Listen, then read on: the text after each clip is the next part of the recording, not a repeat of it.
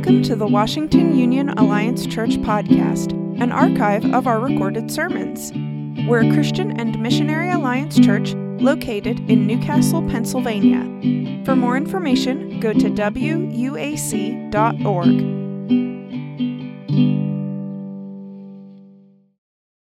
Any baseball fans out there?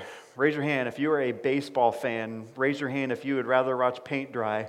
Okay um, baseball fans out there. Now, I know the Pirates are a team, okay? The Pirates are a baseball team. Uh, amen. Did somebody say amen? Um, and the Pirates are the team around these parts, right? And whatnot. But I loved playing baseball. That was my sport as a kid. And I have fond memories of playing a pitching game in my backyard with my neighbor and my brother. And I mean, every, every single day, and if my brother were watching this, he'd probably roll his eyes, but every single day, we would go in our backyard we would go in our backyard, we'd throw the baseball, it would be 100 degrees outside, we'd throw it, and we'd throw it as hard as we could at each other, because we were mad at each other, probably. But uh, anyway, I reminisced being Ken Griffey Jr., uh, playing pitch and catch in the smallness of our backyard. And I remember playing Little League Baseball and being titled the Twin Towers because we were about this tall in seventh grade.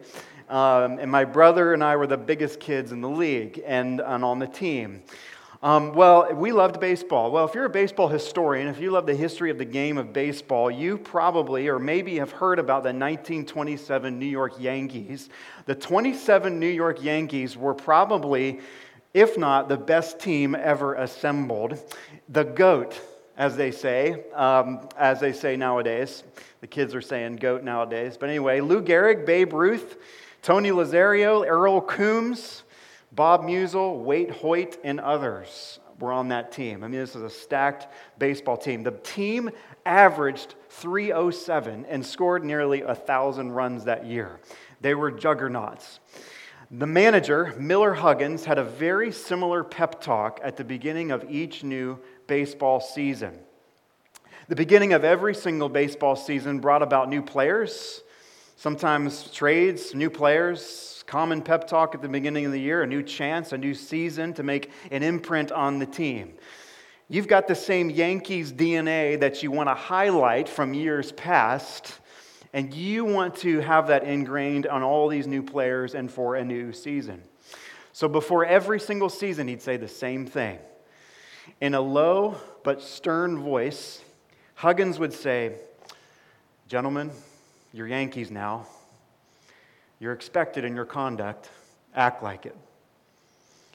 And then he'd walk out of the room, and that was enough for the new season. And it kind of tips us into what we're talking about today.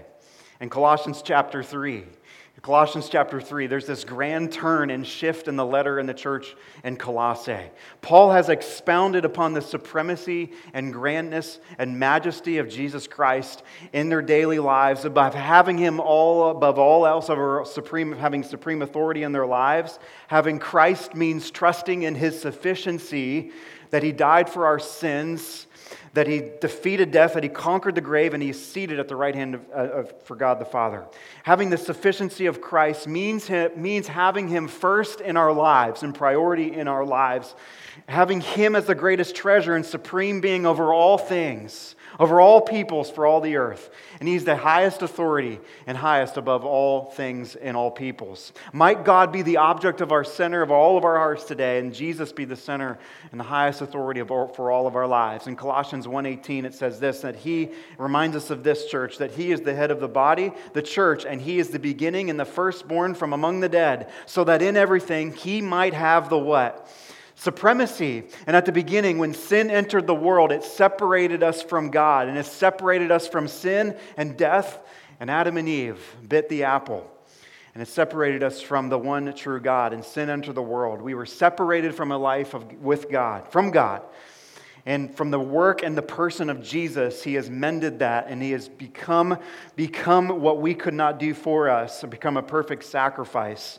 And Jesus is the supreme and treasure of all that we are as a church, all that we ought to be as a Christ follower. He is supreme above all else. It changes everything from the inside out in our lives to have Jesus as the supreme object of our lives. Uh, uh, from the inside out. So here's a 10,000 foot view as a reminder, a quick overview of the book of Colossians. You open up the Bible and you might look at this book and say, what does this book, what does this kind of look like on the landscape of that culture? To walk into that culture and what does this look like to kind of think about this book and this letter uh, in, a sort of in its own context. So Paul is writing this letter. It's a young church. This was a guy by the name of the Apostle Paul. He became a Christian uh, and uh, was dramatically converted to Christianity, became this missionary force. So he writes this book, Colossians, sits on the kind of the western part of Turkey, and he writes this letter to combat some false teaching and to place Jesus Christ as the supreme object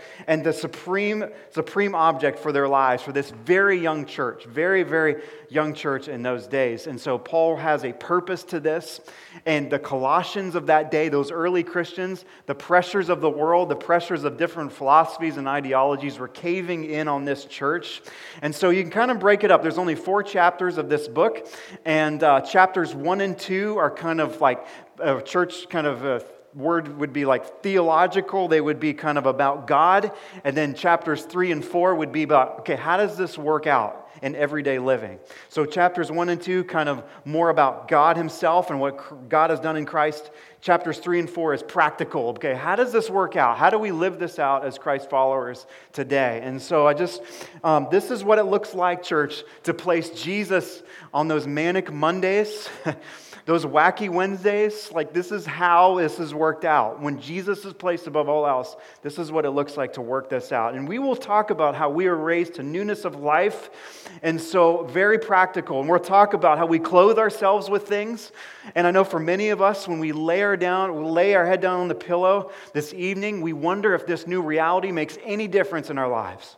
We wonder if this will any, make any difference with the young couple maybe wrestling through some things and struggling to maintain a Christ centered marriage. Maybe you wonder, like, man, why do I say that to my, to, my, to my spouse? Why do I say that? It's those kinds of things. The person driving to work, blessed beyond their wildest dreams, and yet they put their hands on the wheel and they ask themselves, why am I so discontent and so disconnected? A person watches another show on Netflix and they ask themselves, I've been forgiven of so much. Why can't I forgive other people? In essence, this is how we close the gap between those realities, between knowing Christ and then what does this look like on the ground now in our everyday living. We close the gap. And this is what we, that we believe about Jesus and we believe about Christ and the faith that we profess and it gets very practical on the ground here and now, and it works itself out in many, many different ways. And things shift in the letter in chapter 3. 834, page 834 of the Bible in front of you, if you want to follow along in that Bible, and it'll be on the screen behind me as well.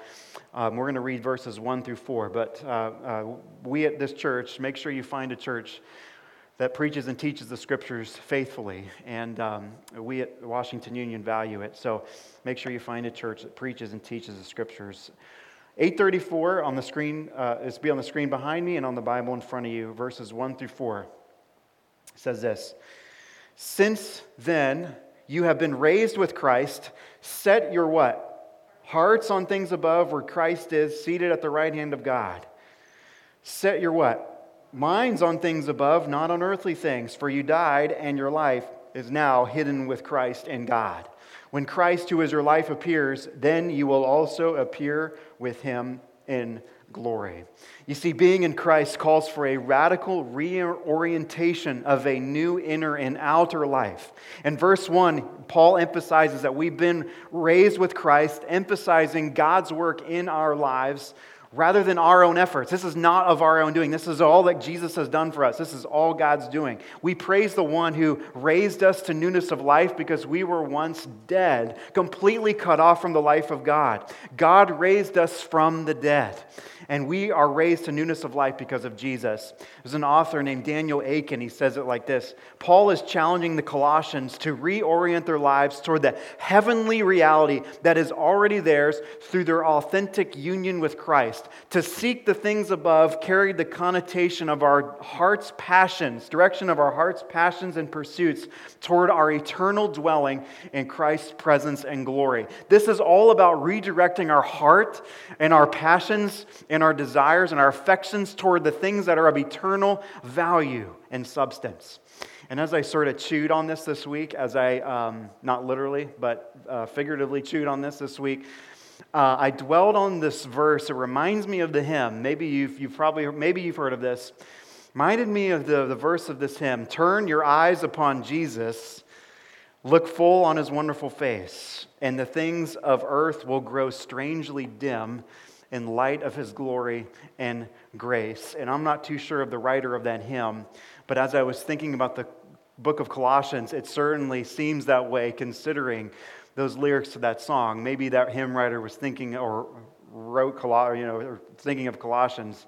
Not didn't write Colossians, Paul didn't write that hymn. But maybe he was thinking about that and he was thinking about those verses. Set your heart on things above and set your mind. Did you notice that? Set your heart on things above and set your mind. I don't know about you, but why do our heart and mind wander? Like, why does this happen? If we set our minds and hearts on things above, why does it wander off? Why do our heart and mind wander off? And then it made me think of another hymn, and you, you might have heard of this as well. Come Thou Fount. It says, Prone to wander, Lord, I feel it, prone to leave the God I love.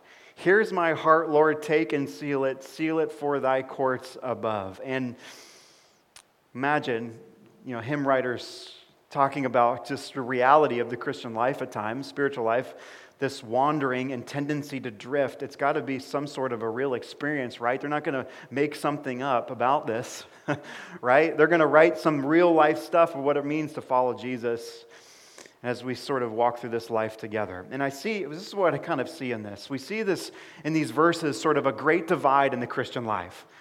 What we set our minds on determines our seeking and then the direction of our Christian lives. What do you think about when you have nothing else to do?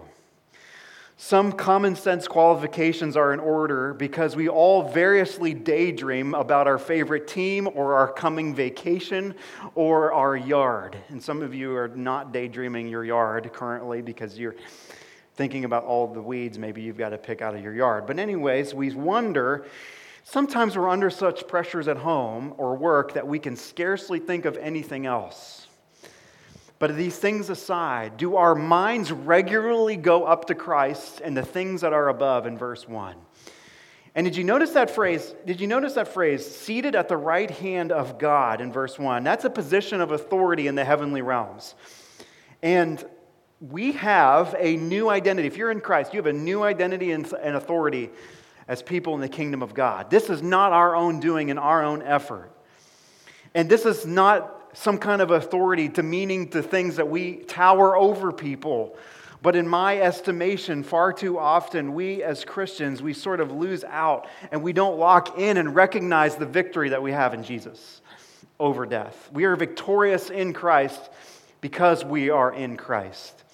And Peter's sermon at Pentecost, when the Holy Spirit fell and empowered the church, says this very early on in Acts chapter 2 that God raised, has raised Jesus to life, and we're all witnesses of it. Exalted to the right hand of God, he has received from the Father the promised Holy Spirit and has poured out what you now see and hear. The world does not recognize, the world does not understand the kind of position that we have in Christ. He's seated at the right hand of God. And then we, when we grasp this new identity, church, when we understand it, that Christ is our life and He has been exalted and seated at the right hand of God, we have access to that kind of life, a victorious life in Jesus. And He's done this great and decisive work in our lives. It's been done for us. And there's nothing more that we have to do than just to trust in him. Hebrews 1, verse 3. After making purification for sins, he sat down at the right hand of the majesty on high. But why is this hard? Maybe you're like, why is this gap between my life, my experience, and what I'm experiencing now? What God has done in my experience right now? This gap between sin and this reality that none of us are perfect in this life. None of us will be perfect in this life. You see, back in the Garden of Eden, God had made this beautiful world, created it perfectly. Man, woman in his image, gave them freedom, except they gave them one parameter to not eat of the free of the tree of the tr- fruit of the, the not eat of the fruit of the tree of the knowledge of good and evil, and gave them the freedom to make that choice and gave them parameters to not do that. Genesis 3 6, when the woman saw that the fruit of the tree was good for food and pleasing to the eye, and also desirable for gaining wisdom, she took some and ate it. And she also gave some to her husband who was with her, and he ate it. It's the promise and pleasure of sin that makes it so enticing, church, that it's held out there. We know it's destructive. We know sin is deadly and it's pleasurable in the moment and it's attractive, but we know sin's effects and almost always know the immediate gratification of sin trumps the long term effects because we want what's immediate. And we know sin has very, very long term effects that are very much destructive, and we want what's immediate. And thus began the great demise. We thought our own way of goodness, we thought our own way of doing things was better than what God and the parameters that God had set forth in the Garden of Eden was just a better way. And thus began the sin's demise of our world and in our own spiritual lives, in our own life. Hebrews 11 25, by faith, Moses, he chose to be mistreated along with the people of God rather than than to enjoy the fleeting pleasures of sin. Did you notice that? Fleeting pleasures of sin. Sin is always fleeting. We know this. When we sin, we know that those pleasures are fleeting, and it's more than just a list of rules and regulations. It's about a heart change having our lives reorient themselves and our affections change toward the supremacy of Jesus Christ over all things and above all else. It is about setting our gaze upon Jesus and the sufficiency of Jesus Christ. St. Augustine was an early church father, and much of his writing centered around the affections in our heart and how they center, ought to center themselves around the work of Jesus and the work of Christ. And he says this He's quoted by saying this You have made us for yourself, O Lord, and our heart is restless until it rests in you. We rest, church, in the finished work of Jesus Christ. There's nothing we can add to it. There's nothing we can add. Only our obedience can add to it. We rest in the assurance of Jesus Christ dying on the cross, being raised to newness of life. We are secure, church, in the work of Jesus Christ. And we say yes to a greater gain in Christ than the fleeting pleasures of this world. We say yes to Him than the fleeting pleasures of this world. I'm going to pick up in verse 5 and read through verse 11. It says this Put to death, therefore, whatever belongs to your earthly nature sexual immorality, impurity, lust, evil desires, and greed, which is idolatry. Because of this, the wrath of God is coming. You used to walk in these ways in the, in the life you once lived. But now you must rid yourselves of all such things as these anger, rage, malice, slander, and filthy language from your lips. Do not lie to each other, since you have taken off your old self with its practices and have put on the new self, which is being renewed in knowledge in the image of its Creator. Here there is no Gentile or Jew, circumcised or uncircumcised, barbarian, Scythian, slave or free, but Christ is all and is in all. The very first three words there, put to death. And I'm sorry if I uh, put a spider on the screen and you're like, man, I don't like spiders. I don't like them either. Raise your hand if you don't like spiders. Okay, I don't either. Um, put to death in that original language of the Bible is derived from the word necrosis, and it's left untreated. A bite from the brown recluse spider can lead to necrosis, which means certain cells get injured and they die. This is life, church, this is life and death, death stuff here. I mean, the language here is very, very, very strong, and this needs killed, church, in order for life to flow from this. Sam Storms is an author, and he says this When faced with temptation, the immediate gratification of sin will always almost triumph over the fear of its long term consequences. You see, back in the garden, we bit the fruit, and, and bit the fruit. It was pleasing to the eye, immediate gratification, and it's got long term effects. And death was a result because of this. Um, when I was engaged a little over seven years ago, I made a yes to my wife, Morgan. And that yes was a decisive moment for me in time that I would choose her despite life's hills and valleys and ups and downs and twists and turns. And that my yes would be a lifetime of faithfulness to my spouse, deciding and yielding to her. I said yes to a relationship and yes to a reality of holding her up and choosing her. I, am saying that I am off the market, so to speak, and my life would be a commitment to one person and one person only. In a similar way, we who are in Christ choose Christ above all else, above everything. He is the supreme power and authority, and when we choose Christ, we are saying no to earthly things. We're saying yes to a greater gain and saying no to a lesser reward and a lesser kind of relationship. We're saying yes to the promise within us and having Jesus Lord over our lives and having Him be the supreme authority over all, all things. Sam Storms continues, he says it like this The only way to defeat the power of sin's promise of pleasure is by faith and God's superior promise. Yielding to fleshly urges is overcome by seeking the things above. Fixing our minds on things above leaves little time or mental energy for earthly fantasies. The heart that is entraced by the risen Christ is not easily seduced by the things that are on earth. You see, when we fix our eyes and set our gaze on the supremacy of Christ, we find the power for purity of life. When we set our gaze, we find the power for purity of life. When we come to know and understand the victory that Jesus offers, the things of this world grow strangely dim. And as we walk toward Jesus, as we walk toward Christ, a daily and deliberate walk toward Him, toward Christ, we walk toward Him and not away from Him. And we, we walk toward Him and begin to be changed because of it. And here's the challenge, church, with this. Sometimes we suffer from that person syndrome. We sort of look at these lists of sins here, right? We sort of look at these verses, we kind of read those verses, we say, that other person, we look at that and we say, That's, those are sins for that person that I know. Or that other person in my friend group. Or that person struggles with that, I will pray for them. We have this list that's something that's needed for that other person in our lives that comes to mind. Church, this is a call to take serious inventory of our own lives and point them to Jesus. And it's not to say that we shouldn't spur one another on and we should, and challenge one another toward holy living. But far too often, it's those who are giving this advice aren't living this out. Um, in verse 5, the word for sexual immorality in the original language of the Bible, we get the English word pornographic. Paul's call to the culture around it was just as radical as it was today. And personally, I can think of no other array of sins more prominent in our society today and more in need of being put away. We, daily living subjects the average American to the sea of sensuality. It is conceivable that on a given evening of TV watching, one may see more sensual sights than maybe one's grandparents did in their lifetimes. And the magazine ads and the TV commercials uh, promote this day by day, and we all know this as well. And it's everywhere, church. The longer you and I let that roam in our circles, the more and more it kind of seeps to begin to erode our spiritual lives. And for some of us in this area, we need some supreme boundaries.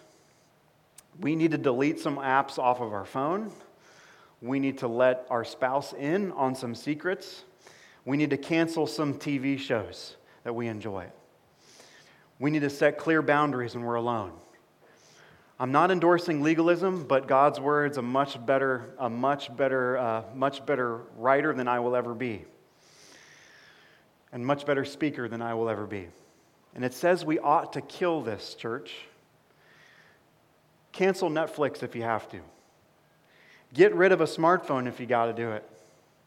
Too many folks I've seen it, and you've seen it as well. Too many folks who've allowed this area to be pervasive have lost it all their marriage, their career, ministries, all of it, etc. And the list goes on and on and on. Going on to greed. William Barclay says this that the word covetousness that Paul uses here denotes not merely the desire to possess more than one has, but more than one ought to have, particularly that which belongs to someone else. And the mention of this is at the end of the list of sexual sins is highly significant for it's associated with them. It's the same kind of form of evil desire, except that it's fixed on material things. And often, when sensuality loses its hold, materialism will take the place of that. And it's why, in my opinion, that those who once devoted to sensuality are now given to money, and those sins have the same source. Such greed is the lowest form of idolatry, for nothing could be lower than putting our trust in material things and making that our God. Materialism is the true religion of thousands of confessing religions today confessing Christians, excuse me. There's a sense in which covetousness is more dangerous than sensuality because it has so many respectable forms. So often is the successful covetous person whom we honor. As the proverb goes, if a man is drunk with wine, we kick him out of the church. If he's drunk with money, we make him a deacon. And it's true.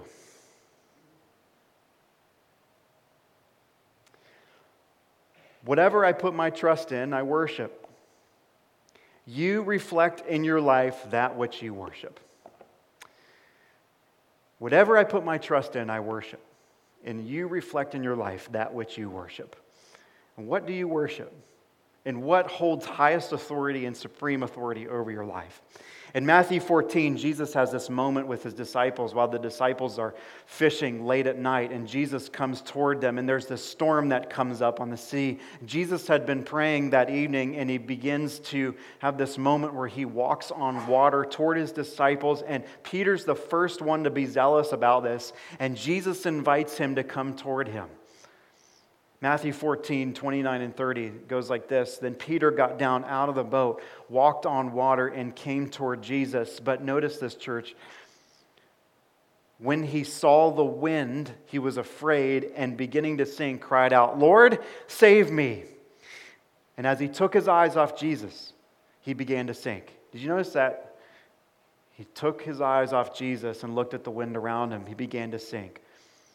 Reminds me of this quote I heard from one of my mentors, and I wrote it down and I never forgot it. And I've probably shared it before. What you think about, you'll be about. What you look at, you'll long for. And what you long for, you'll live for. What you think about, you'll be about. What you look at, you'll long for. And what you'll long for, you'll live for. So, how do we do this? What do, what do you, how do we do this? What does this look like, this great gap here? How do we move forward? Because this, maybe it's been a major struggle and maybe it's been a major battle for you internally. Kind of walk through these and we'll, we'll talk about some other stuff and read more. But first, set your heart on things above. The things of God, church, are always greater than the things of man. We set too much on things below. There are idols of sexual nature, but I can also say the idol of greed is right there. We make football an idol. We idolize our careers. We idolize our homes. We idolize our retirement. We idolize cosmetics, consumerism, alcohol, gluttony, status, the past. So many things that we set our hearts on and our affections that are simply not getting our affections on the things that are above which is Christ, on the fact of setting our mind and heart on the things that are above. Secondly, to put, the death, put to death the sin below. Brian Hedges says that there's only two options when it comes to dealing with sin be killing it or it'll be killing you. There's no middle ground. Church, we've honestly sometimes have become soft on some of this, like put to death, kill it. Maybe it's coveting. Maybe it's social media.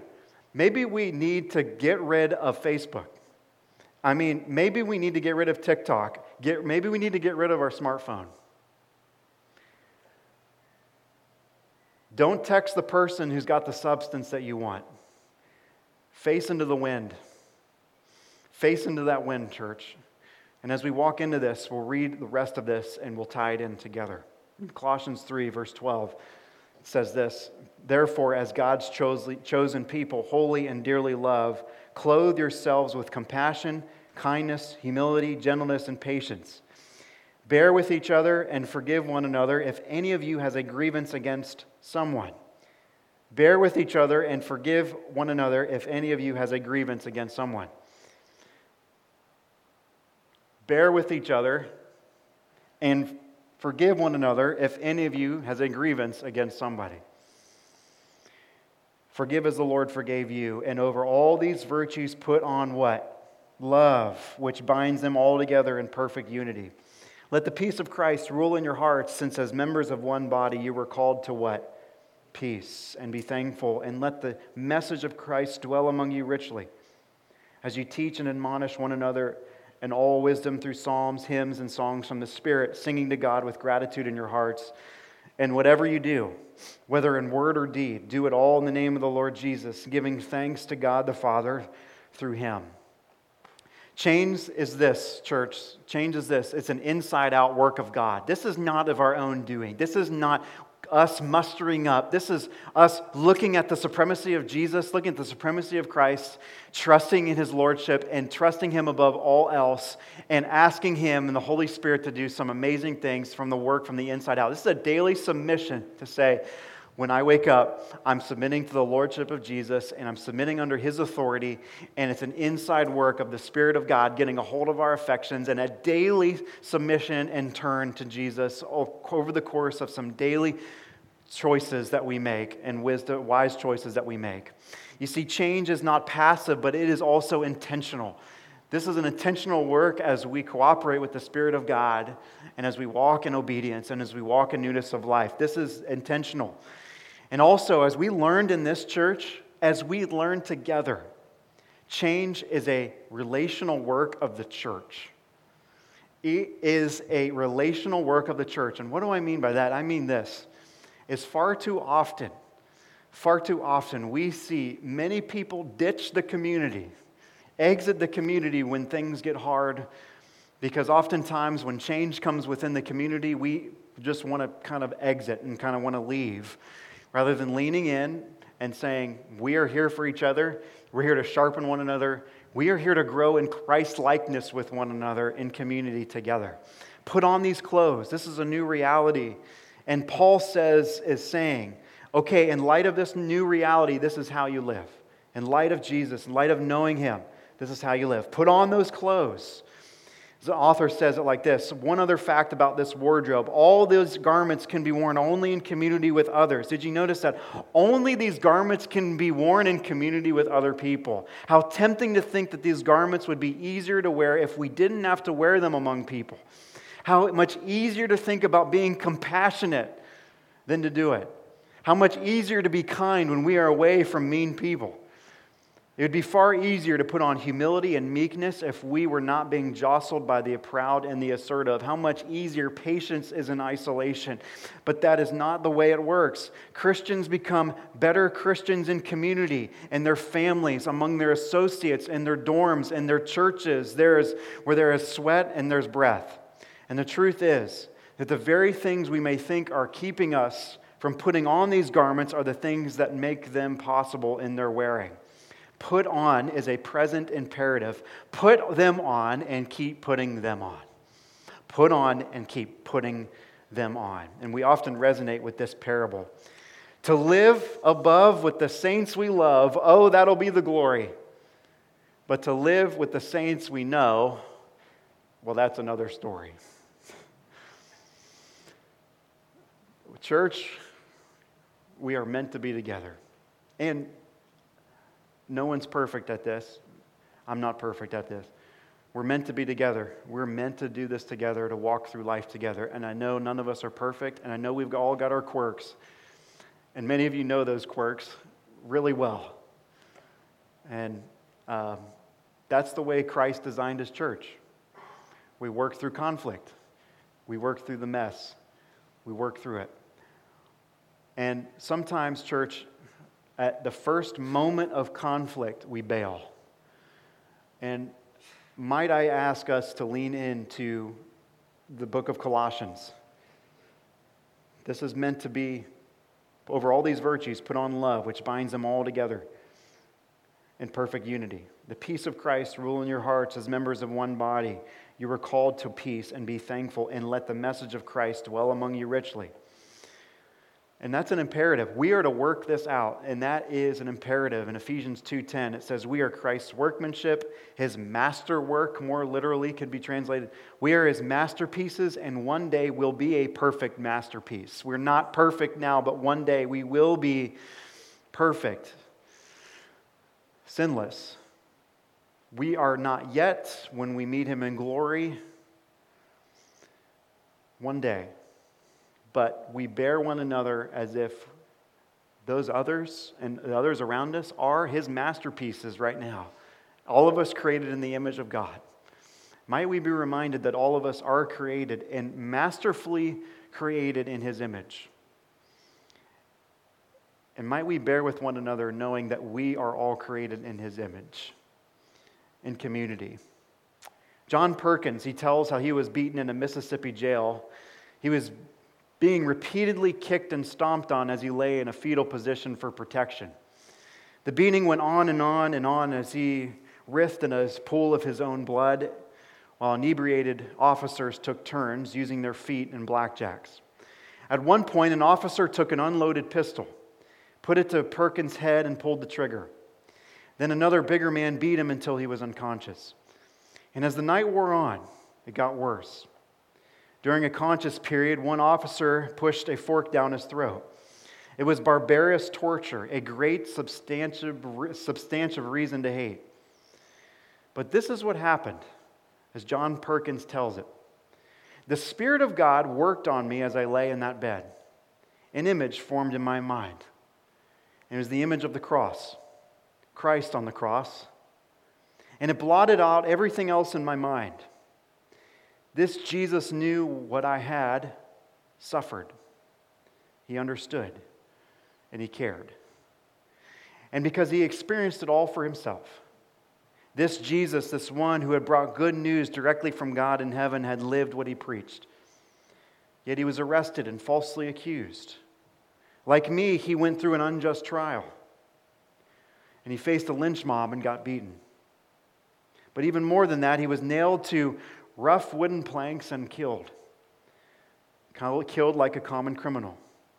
At the crucial moment, it seemed to Jesus that even God himself had deserted him, and the suffering was so great, he cried out in agony. He was dying.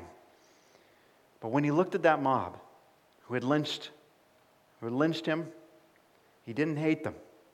He loved them and forgave them. And he prayed to God to forgive them. Father, forgive these people for they don't know what they're doing. His enemies hated, but Jesus forgave. And I couldn't get away from that, as he writes. It's a profound, mysterious truth. Jesus' concept of love overpowering hate. And it may, I may not see victory in my lifetime, but I know it's true. I know it's true because it happened to me. And on that bed, full of bruises and stitches, God made it true and me. Will you stand with us? We're going to recite this verse, then we'll have the team sing this song together. This is verse 17 of chapter 3. If you'll repeat this verse with me on the screen behind me. Whatever you do, whether in word or deed, do it all in the name of the Lord Jesus, giving thanks to God the Father through him. Amen. Amen. Uh, team, will you come up as we sing this song together?